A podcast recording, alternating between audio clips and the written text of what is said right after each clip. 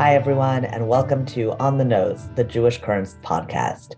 This is Ari Brostoff. I'm a senior editor at Jewish Currents, and today we are going to be talking about the Jews. By the Jews, I don't just mean any Jews, but the capital T, capital J Jews, as they were imagined in Dave Chappelle's Saturday Night Live monologue on November 12th, in which Chappelle addressed Kanye West and Kyrie Irving's recent anti Semitic outbursts in a monologue that some viewers thought was anti Semitic in its own right. The controversial segment made it clear that part of what's at stake in this escalating discourse is actually about the long fraught entanglements of Blackness and Jewishness in American comedy. Where do Black and Jewish comedy shade into each other? What kinds of humor get produced where they meet?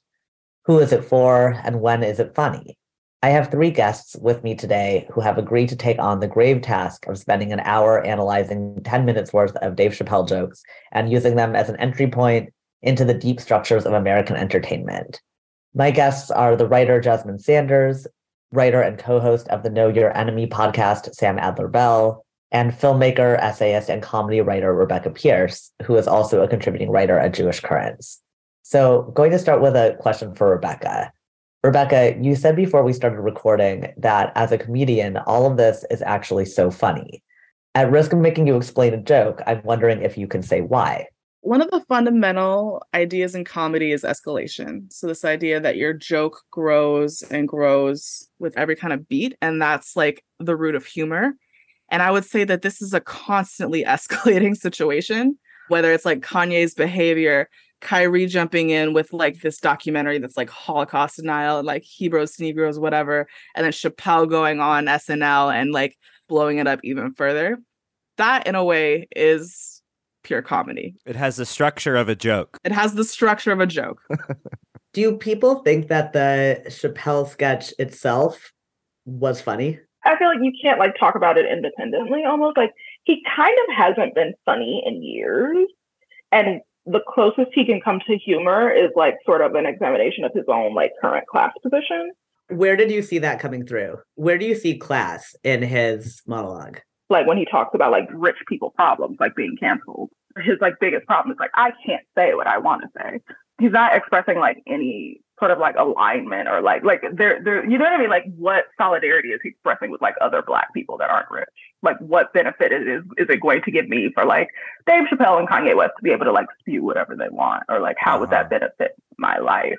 You know what I mean? It's kind of like he just wants the freedom to be like an ass as like a rich person with a platform. and I can't I really I like I can't figure out like what would be the benefit to anyone who's not like rich and has a similar platform. I thought it was funny. I thought it was really funny. And that doesn't mean that it is, obviously. but I think there was something that struck me about it, which I realized when I was watching it, is that a lot of this whole discussion about Kanye and Kyrie and anti Semitism, what I found really strange about it as a Jewish person was that I felt like every time I talked to Jews in my life about it, we would just make jokes about it. And then when you go online, it's like Greenblatt from the ADL and like 100 tweet threads being like, here's all the racist things these black celebrities are saying. And I feel so bad and I feel so endangered. And I just felt like the distance between that experience for myself and what was actually happening in my friend groups and with my family and stuff was like really weird to me. I didn't really know how to articulate what was weird about it. But then when I watched the Chappelle thing, I realized what was weird about it is that everyone was being so fucking serious about it. And like it is a really super complicated, knotty situation that we're going to have a much more sophisticated conversation about, like in a few minutes. But the thing that I enjoyed about the Chappelle monologue is that it was like saying we can still make jokes about this. And I think one of the things about this is like something I said to Ari that like doomed me to have this conversation, but like was that I feel like watching it and then thinking about why I had been so confused about the whole situation beforehand and about this new round of anxiety about anti Semitism, I realized that I maybe have a new heuristic for like whether I feel like we're at an okay place with anti Semitism in America, which is that it is very important to me that anti Semitic jokes are funny. And if they're not funny, we're in trouble. like we're not safe enough if anti-Semitic jokes aren't funny. As a Jew, I mean that like for Jews, like joking, doing anti-Semitic jokes, that's our bread and butter. We're always making jokes about being Jews and what it means to be a Jew, including like about how we're in danger, like how we're afraid, and how like like jokes about death are just like so important to Jewish humor. And so even though like Chappelle's himself not Jewish, and so like there's the whole question of like, are you in inside enough of this community in order to feel comfortable making jokes about it? But for me, I just felt like I felt like it was funny. And that made me feel more safe because I was like, okay, I actually do think we're at a place where the Jews are not so in danger that I don't think this is funny. like, that's not the end or the beginning of this discussion, but it is something that I felt. I think like what is interesting for me in this situation and with Chappelle in general, it's like what are we laughing at and what is laughter doing in this in this space? And I think yeah. a lot of people who liked the Chappelle, including a lot of like Jewish people who liked the Chappelle monologue, were reacting to the relief that comes from laughter. Yes. We've all been holding in this tension around this issue. And I, I have like a lot of like white Jewish friends who respond to me about how they're like afraid from this. And I'm like, I'm not quite afraid. I think it's like ignorant you know but like i think having the ability to laugh especially when you've been afraid or when you've been told that you should feel afraid or when you're anxious or uncomfortable there's a huge relief in that and i think a lot of people are reacting to that relief and like just to, to go back to your question ari what what the times that i did laugh in this monologue were when chappelle's talking about his relationship with jewish people growing up and like that joke about Shana Na Shabbat and like you know and the alienness and familiarity of this relationship between black and Jewish people because I, I do think sometimes we focus a lot on like the ways that we're alienated from each other and not the like the ways that our communities do interact in ways that are objectively funny sometimes.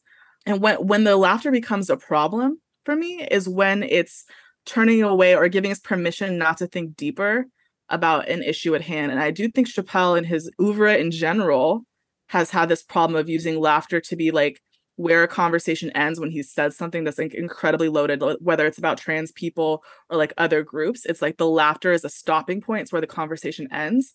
You know, the, the monologues at the beginning of a show, right, at SNL.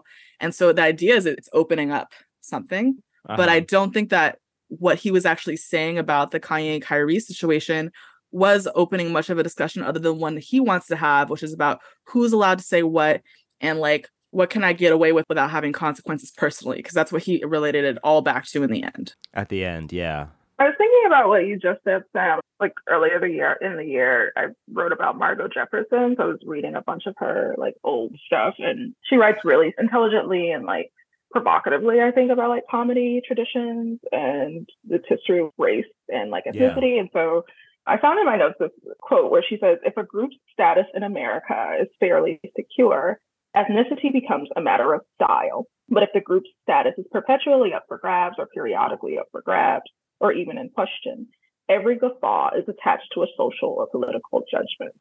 Mm, and then she goes yeah. on to talk about all in the family. And it does feel like it reminded me of something that you said about like Jewish people are in trouble if like you can't laugh at the joke. Like it would mean that your status here is like so unsecure. Yeah, I think that's right. I also think like comedy, like relating to what Rebecca just said about the relief of tension, something that I feel like people really miss about what comedy does, including like these sort of like libertarian comedian types who are like, I'm like a dangerous person who says dangerous things. And if you don't like it, like, fuck you. That's what comedians are. And there's an extent to which that's true in the sense of like the figure of the jester is the person who can like make fun of the king without getting killed. But actually, the reason it works, the reason a joke works, is because it relieves tension. Like, you know, Freud wrote this like impenetrable book about jokes, which like it's hard to recommend because it's so annoying. But he's right about the fact that the structure of a joke is about like pointing to contradiction, pointing to real wounds, like on all sides. And often, like, there are people in a room who might have tension with each other which the joke points to. And the function of the joke is to find a way to kind of sublimate ambivalence into laughter. But like the thing about that, like Rebecca, that you were saying, is like it doesn't solve it. It doesn't solve the problem. But what it might do, if it's effective, is create a sense of community in a moment in a particular place And the weird thing about comedy is that like stand up comedy is supposed to happen in a room, you know, like with p- other people. And like you think about how when you go see comedy, how much more generous you are than you would be maybe like if you just saw something on TV or whatever. And for Chappelle to be on SNL, that's like the biggest room you could be in for comedy. And the question of whether or not it works is like what we're talking about here. But I think the the intention and kind of I guess like just t- totally subjectively why I found it so rewarding was that I felt that it was really effective at doing what jokes do well when it was funny, which was say like this is so fucking messy. Like it's really messy. And everybody who's been talking about it has been talking about it like it's simple. You know, like there's all these black celebrities who are anti Semitic, and that's the problem. Or like black people can't be anti Semitic because of oppression. And it's like a joke can point to the fact like that this is so fucked up and messy. And if it works, it's like for Freud, it's like this encounter between our unconscious understanding that like this is like an irresolvable contradiction and our kind of desire to feel a relief from tension. And that's what a joke does. I think the reason I don't find like Chappelle's bit funny is because like his joke kind of is not funnier than the situation itself, mm. which is like yeah. there are two black celebrities. One of them's like a unmedicated mole person who's like spewing shit on Twitter, and then another one's talking about this documentary. Like he's like a multimillionaire NBA player who's like a flat earther at one point, and now it's talking about this insane documentary. And then like millions of people on Twitter are like, "Oh my god, we have to leave the country because you know what I mean?" Like the yeah. kind of the situation itself is funnier than the joke. Yeah. I feel like it'd be productive to talk about a few of the jokes. I mean, some of them are just stupid, silly ones. But like when he said Kanye got in so much trouble, Kyrie got in trouble. It's not what happened. But it's funny for the reason Jasmine was saying. Like it, it is pointing to this this like there's this echelon of rich black celebrity where it's like Kanye got in so much trouble that Kyrie also got in trouble, as if like these are just the same things, you know? That's kind of like like celebrity racism. Like that's yeah. like the, the racism that like black yeah. celebrities yeah. will experience is like you say something fucked up and now I I have to respond to it. Yeah. You know, I'm willing to be convinced and I'm actually already becoming convinced by the things that Rebecca was saying about how like ultimately it's all about license for him. It's all about escaping accountability for the things that he's said in the past. But during the monologue, just as its own thing, he kind of was doing this thing where he was like going in one group's direction and making them feel good, and then kind of like cutting it off and then like pointing to this other contradiction. So like he's making this interesting, complicated point that other people have made. It's like you can't blame black people for Jewish suffering. You can't blame Kyrie for the Holocaust. Kyrie was nowhere near the Holocaust. And then he says, he's not even sure it happened. That's funny. That's funny. I think for me, where it became, and this is a different metric, like unhelpful. When he's talking about Kanye saying there's a bunch of Jews in Hollywood, that's not a crazy thing to think, but it's a crazy thing to say in this climate. Like Kanye did a lot more than just say there's a lot of Jews in Hollywood. Kanye responded like this all began earlier than the DEFCON 3 tweet. This started with Kanye posting a message from Diddy to his Instagram where he responded to Diddy telling like, "Why are you out here with Candace Owens wearing a White Lives Matter shirt?" And Kanye responds to that like, "Did the Jews put you up to this?" Basically. Mm-hmm. So Kanye's Kanye's anti-Semitism starts as a defense mechanism for his anti-black reactionary MAGA politics.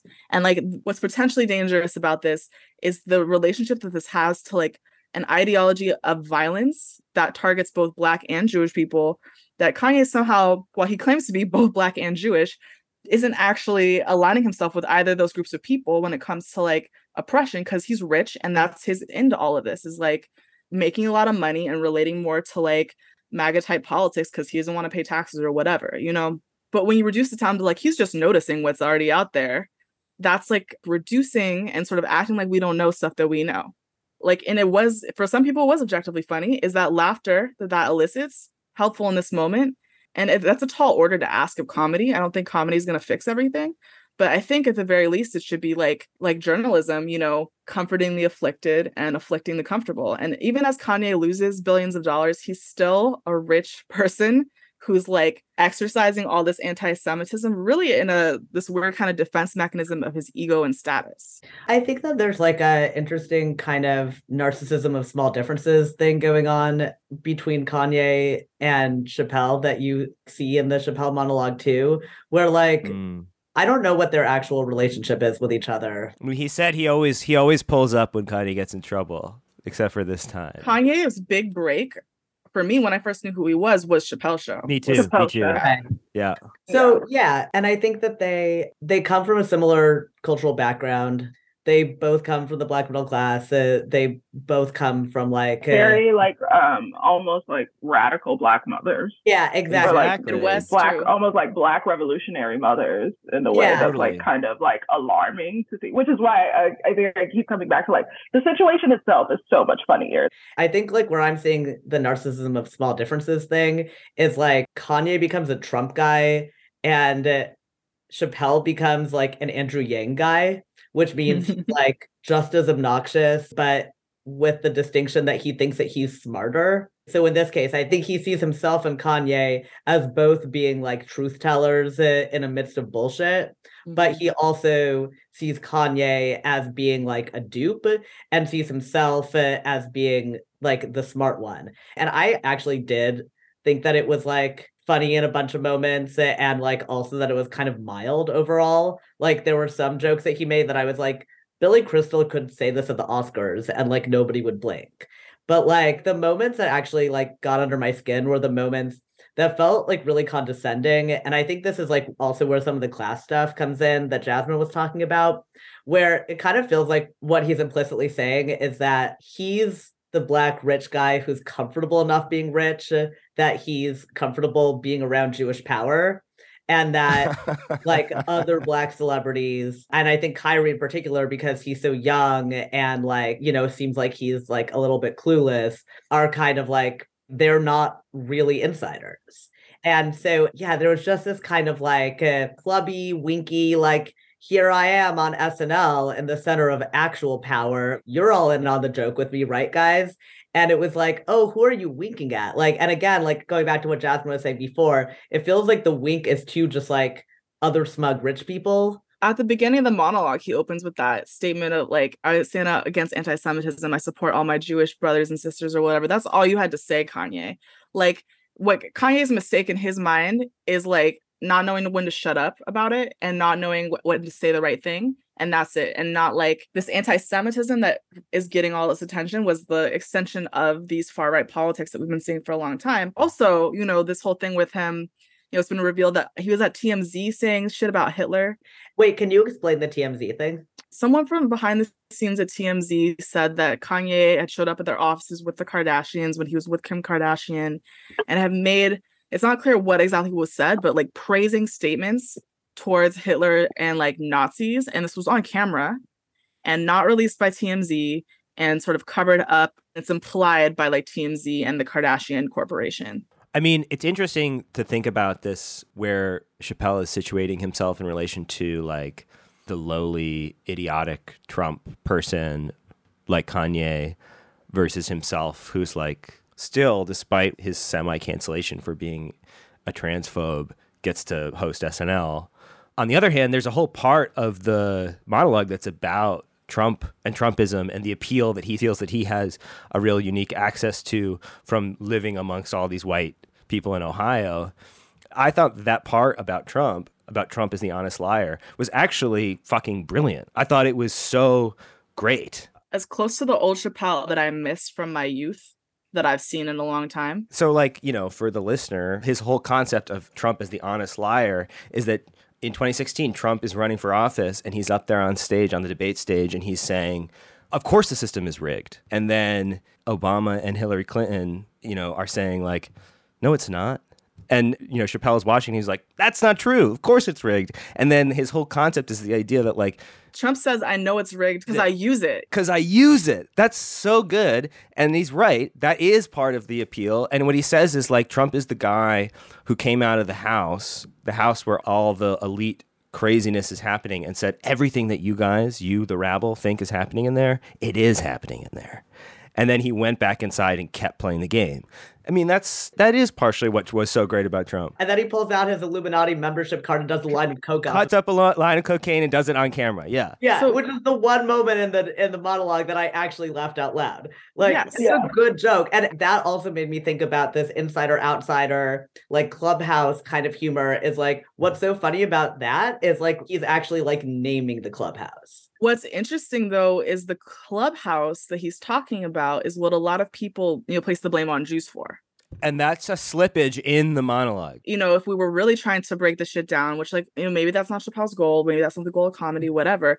I think the making that linkage would have turned this from something that's like about his own interests and protecting himself cr- from critique and limiting how far critique can go to something that's actually generative of like it's the system that's the issue and when you make Jews the issue you're doing service for that system in addition to like being anti-Jewish. There is a joke from it that I think is one of the most complex and potentially doesn't work, but because it's so complex, it's really useful. Is the one where he says, I was in Hollywood. I saw there's a lot of Jews. But you know, that doesn't mean anything. There's a lot of black people in Ferguson, Missouri. Doesn't mean we run the place. That's a hilarious joke, right? It's a hilarious joke. And it's funny because you see people clap and you wonder, are they clapping because they think, like, oh, yeah, that's a good point. Maybe the Jews don't run Hollywood. But no, the Jews do run Hollywood, you know, like in a way that is not at all comparable, right? So he's also introducing this internal contradiction to the joke, which is like that there is a difference. Like there is a difference. It doesn't resolve the contradiction, but it's pointing to, from his perspective, it seems to me, like that this is an unresolved thing. It's like what black people suffer as a result of being the predominant population of Ferguson and not running it and what Jews suffer for people pointing out that there's a lot of them in Hollywood. These are not like these are not commensurate harms, you know? Like they're not comparable harms. And like that doesn't mean that it's okay to give into stereotypes about Jews running the media or whatever, but that's kind of internal to that joke which just makes it so powerful the way that I like first became aware of like black people seem to have weird feelings about like white Jewish people. It was through like rap and hip hop. Like I remember Jay Z's like all the songs he talks about like I want to have a black bar mitzvah and like I was like Yeah. they think something's happening here like they seem to think something and I remember like Russell Simmons saying like something similar. It's kind of saying you seem to have done really well for yourselves or something. You know what I mean? It's like well you have a lot of things. It's aspirational. And so for a while, it was hard for me to understand, which I don't know, maybe it is for like a lot of Black people, I don't know, or like people in general, to understand how it is an anti Semitic, like white supremacist trope. Well, it's like Donald Trump is a trope in rap too, right? Donald Trump has a lot of money. We want to be like Donald Trump. And then Donald Trump getting in trouble for being on stage at like some Jewish Republican convention and saying, I only let Jewish people deal with my money. That which could have been in a rap song. Yeah. Right? Yeah. I mean, this is a tangled knot. Trump's lied about I only let Jewish people deal with my money could be in a rap lyric and it also could be a Jewish joke. And like Exactly. it's almost like there's this kind of like well of humor that's like it like I almost don't know quite what to call it because it doesn't belong only to anyone. It like belongs to this whole web of race and class dimensions. Yeah. I think another place that we saw this happen was with the video that came out where Kanye, this is like a couple weeks after his uh, initial meltdown, where Kanye says, I got misdiagnosed by a doctor, and I'm not going to say what group the doctor is from. And then he like uh, continues on his rant.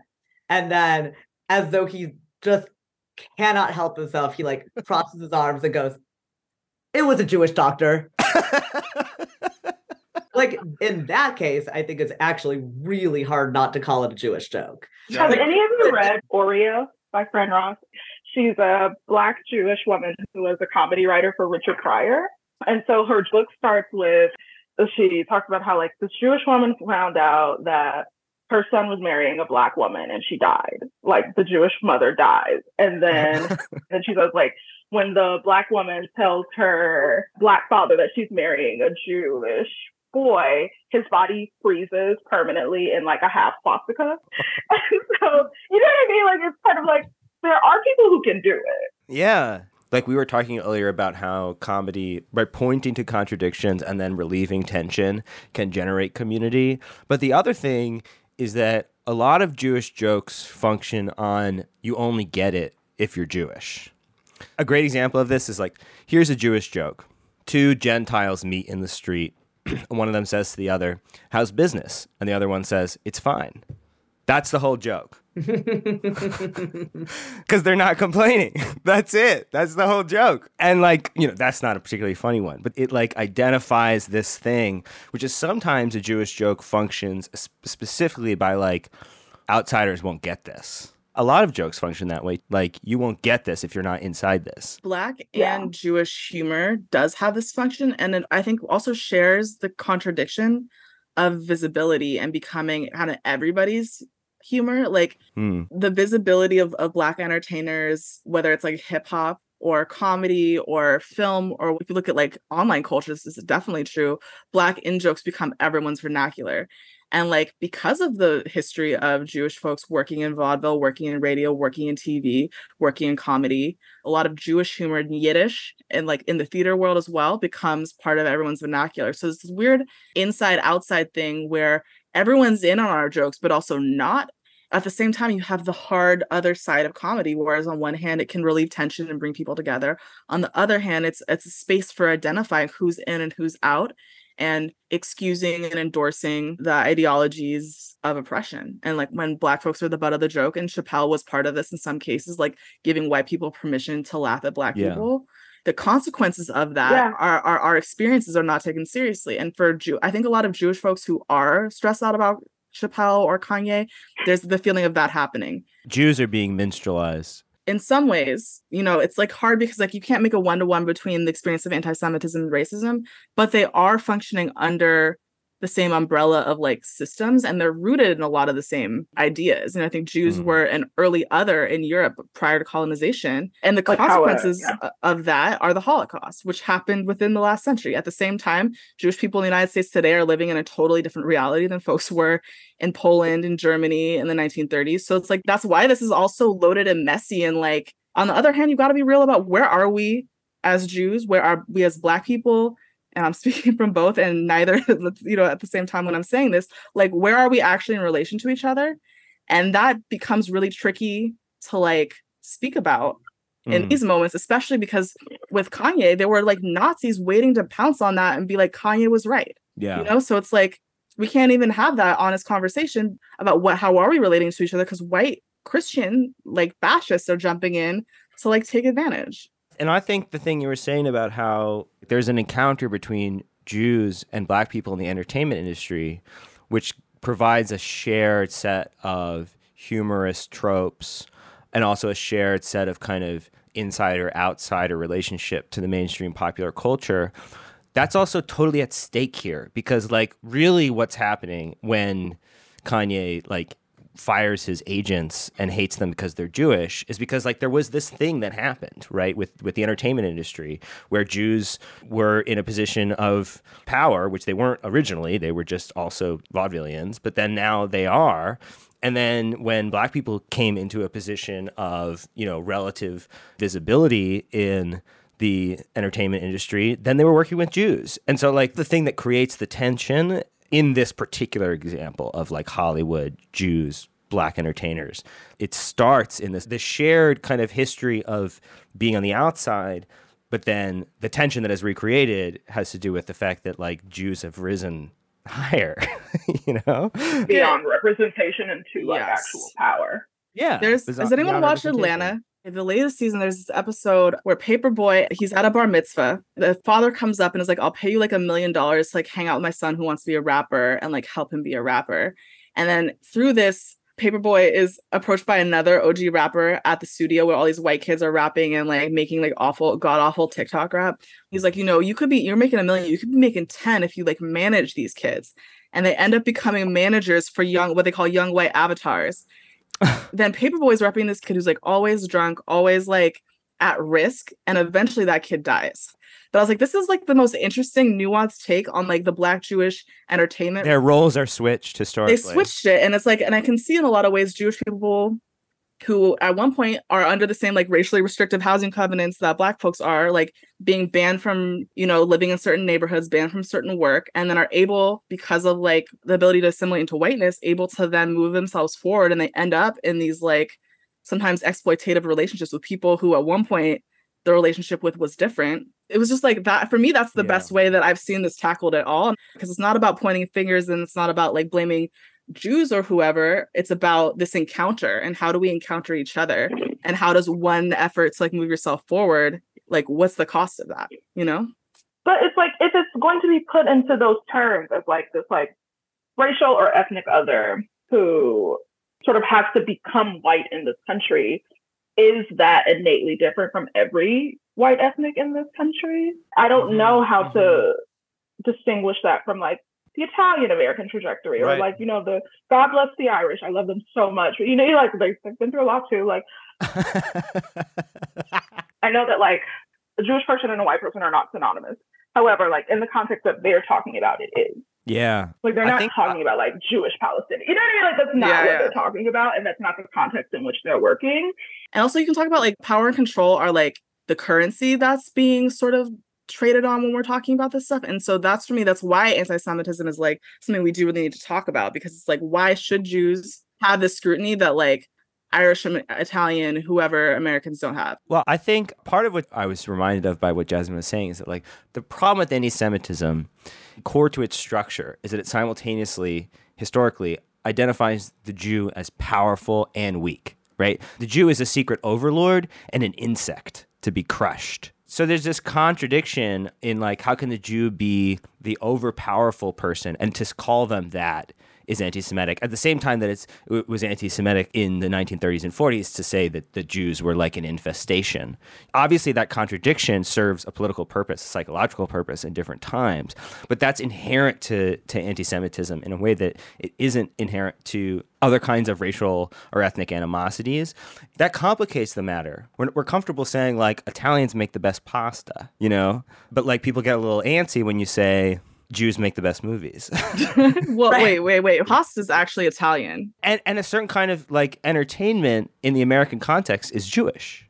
And there are some Jewish comedians who will say like, "Yeah, we make the movies. Like, do you like the movies? They're good, right?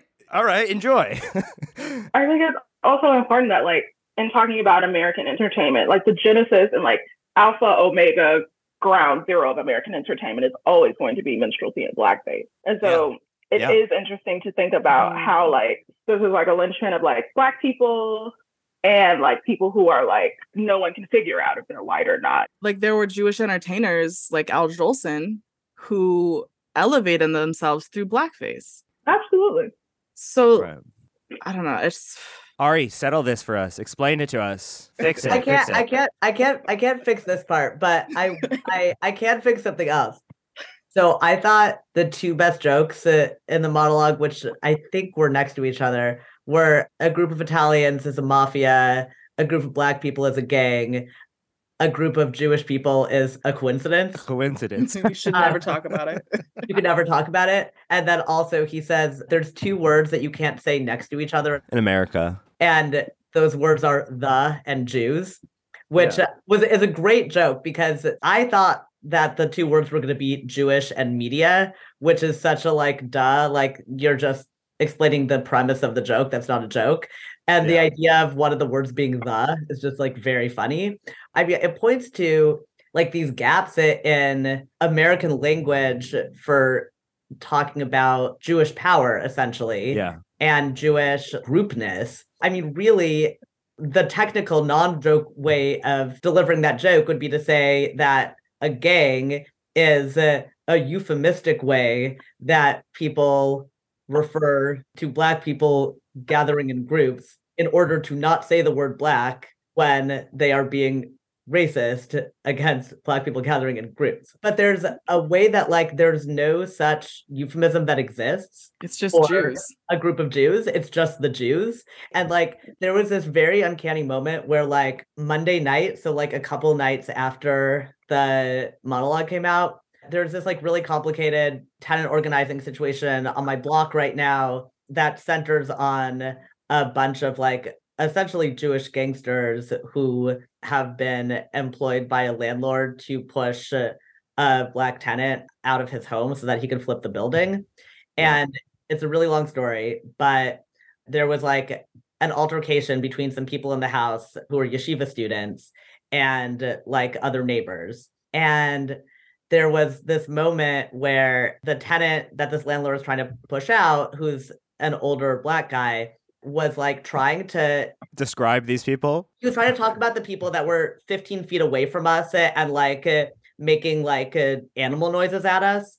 He knew that he wasn't supposed to say the Jews, but he didn't know what to call them. And it was, and so he just like very politely like broke off in the middle of a sentence and whispered to me, like, what am I like, what? Uh, like, like try to like, like it was like help. And I think the word he was actually looking for was like Hasidim, but I kind of was like, oh, like I don't actually know if that's better. So I was just like, students. And he's like, yes, the students. Students. And I was like, oh my God, like literally the joke came to life. I'm not sure if I can say Jew. the way you just said it, I didn't feel comfortable. Oh, Yeah. Don't even mess with her. People- Jasmine, so you much have my trepidation. there's the sensitivity, like what you're pointing to around Jewish people, that I think, like, in some ways, it's right that we're sensitive because language and the role of that played in fascism, but also there's like a distinct lack of sensitivity when you're talking about Black people. There's this distinct lack of sensitivity when you're talking about people who are like the focus of like white supremacy in this country. And our whole system and culture is organized around directing violence and negativity towards Black folks and I think like a lot of people in the Jewish community I've heard, including like Sarah Silverman and others, will will sort of act like it's the opposite case that everyone's up in arms when something happens to Black people and no one cares when it's about the Jews. I think every group can fall into this like everyone cares about everyone else, no one cares about us thing. I feel like always they're talking about black people. They are. Like it's like, why don't people care about anti-Semitism? It's like what you're not going to say is, and they care about racism or they care That's Yes. about totally right. anti-blackness. That's And so totally that- right. Like after a Trump presidency, it's kind of galling to me that somehow the bastions of anti-Semitism are now like an aging comedian and like a kind of illiterate rapper. You're so fucking right. America gets off on punishing Black people for shit that everyone else is And doing. correcting them. Like people do have a real desire to like correct and punish black people in public. Like sort of publicly like hide them, like which I felt was in play with the with the Whoopi Goldberg thing. Like there's Yeah, almost this, well, like, that was a Oh whole yeah. At the same time this is all happening, Trump is out here doubling down on his the Jews are ungrateful to me. And, Yeah, and he's running for president again. if I were a Jewish person, which I wish I were, and sometimes I think I may be, I would be really I would like really be suspicious of myself if I decided that like yes, the pinnacle of anti-Semitism is black people. Mhm. Like Yeah. so that like I would just be like like you have we have had an actual fascist president. And not saying that like So- obviously ideology makes these things possible, but it's like yeah. It's a hundred percent true that that like anti-Semitism is a problem in, in America, in the world more so than in America, and we need to find somebody, find somebody to punish for it. It's like Kanye and Kyrie, perfect, exactly, yes, yes, perfect. But I wanted to say because it's moving in this direction that like one of the things that sucks so much about this whole situation and it sucked about the reaction to the Dave Chappelle thing that made me kind of like get back into my corner of being like, no, it is fucking funny. It actually is funny. Is that like Jonathan Greenblatt at the ADL tweets out, we shouldn't expect Dave Chappelle to serve as society's moral compass, but it's disturbing to see SNL not just normalize but popularize hashtag anti-Semitism. Why are Jewish sensitivities denied or diminished at almost every turn? Why does our trauma trigger applause? It drives me crazy. And I also think the problem for me is that the ADL's investment in Jewish victimhood is not an innocent investment, right? So, like, when the gatekeepers of Jewish victimhood are people who are invested in it for the sake of absolving Israel from killing Palestinians, then my investment in Jewish victimhood makes me feel so fucked up. Like I don't want Jewish victimhood. And this is also where I feel like like Zionism is not funny. it's this is not a controversial thing to say, but Zionism is not funny.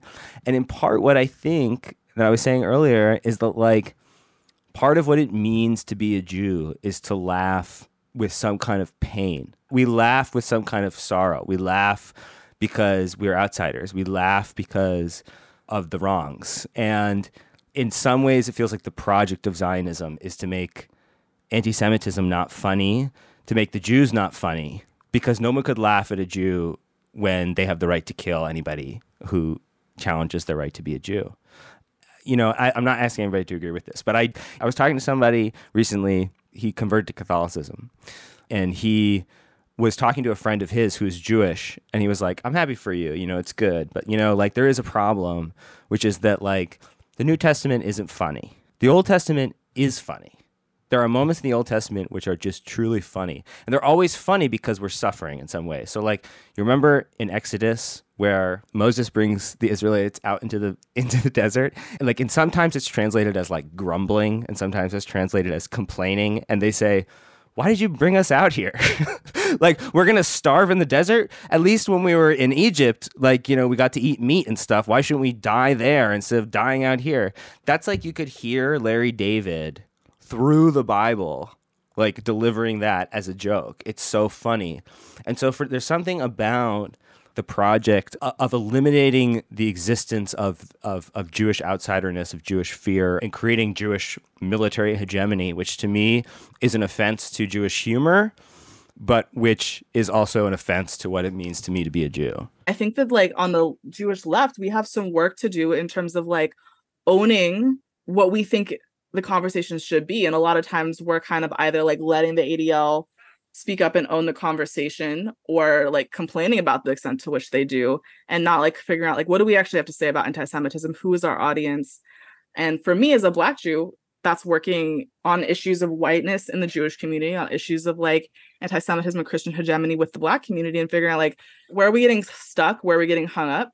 I have such a like reflexively, I kind of like recoil at them being equated. They're not the same like, thing at all. Like I'm spending a lot more time working on whiteness in the Jewish community than I am like doing these talks on on anti-Semitism, for example, because of the scale. But where it becomes important is like the unfortunate reality that more attention is going to be paid to Black anti-Semitism in these cases. And like I that term, Black anti-Semitism, I don't think that's like a real and specific and unique thing. It's like American anti-Semitism as it can manifest in Black communities, but it's still worth as Black folks us having a conversation about where and how this does come up because it does matter the roots of it are also i think an interesting and worthwhile thing for us to engage as black folks too because like how do we come to have these ideas? The roots of them are in like european christianity which was forced on black people through slavery and we've like turned in some cases into liberation theology in other cases still manifests in like really regressive ways whether it's like misogyny homophobia and like anti-semitism is kind of interwoven into these same narratives. You know part of grappling with that is grappling with ourselves and thinking about what are the ideas about ourselves and other people that we take on? How do we fit into a power structure that like the only way you can push yourself forward is like to be part of oppressing black folks indigenous folks and, and other groups? It's a, it's a mess yeah. I agree and i think the interest to me as a black person and what i think would be really valuable to black people in this country especially is like if you want to understand what race is, like how it is that a people come to be a racial other, you kind of have to understand anti-Semitism. And in that way, we are like incredibly similar. And so I think that mm-hmm. that's like really valuable. And I also think that's back to what you were saying, Sam, about like how it's sort of this like really pernicious way of being like pro-Israel. I remember when like the tiny thing first happened and there was like let's understand anti-Semitism 101. Here are like a bunch of words that are used as like a dog whistle to mean Jewish people. And one of them was like banker. one is like Zionist. And I was like, oh, whoa, like you're saying that people, you know what I mean? Like I was like, oh, that's like what? Like that's going to become the point. Like I can't help but think that, like, yes, like Farrakhan is an idiot and is like a famous anti-Semite, but if you think about the fact that he's 25% right, which is like his first point was like Jewish people have no claim to Israel and then the similarities between like you know the thing we have in common with them is we're also like a stateless people which is like he paralleled like black american identity and jewish american identity in like what is like a really fascinating way but everyone was kind of like no like we're not stateless actually. I, have thought like since the beginning of Kanye coming out and doing his anti-Semitic stuff that on the one hand we know part of it is like he watched like Candace Owens documentary but a lot of the stuff he's saying is obviously because he's got NOI friends. There's no question. I just think that's not really that's not really legible to an audience. And then and, and I actually think that like people like the ADL and a lot of white Jews want to like completely ignore that part of it, which is not exculpating. I don't think that they're ignoring that at all. Actually, like if you look at the ADL dossiers, they do have a lot of stuff explaining black nationalist religions like the Nation of Okay. Islam and Black Hebrew Israelites. And they're actually what they do that I think is kind of problematic is like connecting, like when Black Lives Matter, for example, or like Movement for Black Lives does work with Palestinians, they'll like connect it. Oh, that's anti-Semitic. Yeah. And Right. also, I want to say like the the politics of Farrakhan are like ultimately like anti-abortion, homophobic, transphobic, and anti-Semitic. Absolutely. And so to conflate this, and what also people were doing this with like Alice Walker, like trying to sort of conflate these different, actually like opposing black political ideologies. With like a liberationist project. Yeah, and like you can have an analysis of race, like Farrakhan does, and still actually be functionally like conservative and in Yeah, service of yeah, white yeah. supremacy. And like people see black people and like, oh, that's the left, and that's a tendency that you do see that like a conflation that happens when some of these Jewish groups are talking about black folks. So I, I think that they do actually in some cases like They are talking about it. Yeah, you're you're probably right. Yeah, I was thinking more like it's like progressive white Jews who want to like collapse the difference between like fucking alt right anti-Semitism and a kind of black anti-Semitism that Kanye might have encountered by knowing a lot of like old heads in Chicago, which is different. like what is black anti-Semitism? Is it just like when black people are anti-Semitic, or it's like it's not a I don't know. you're right though.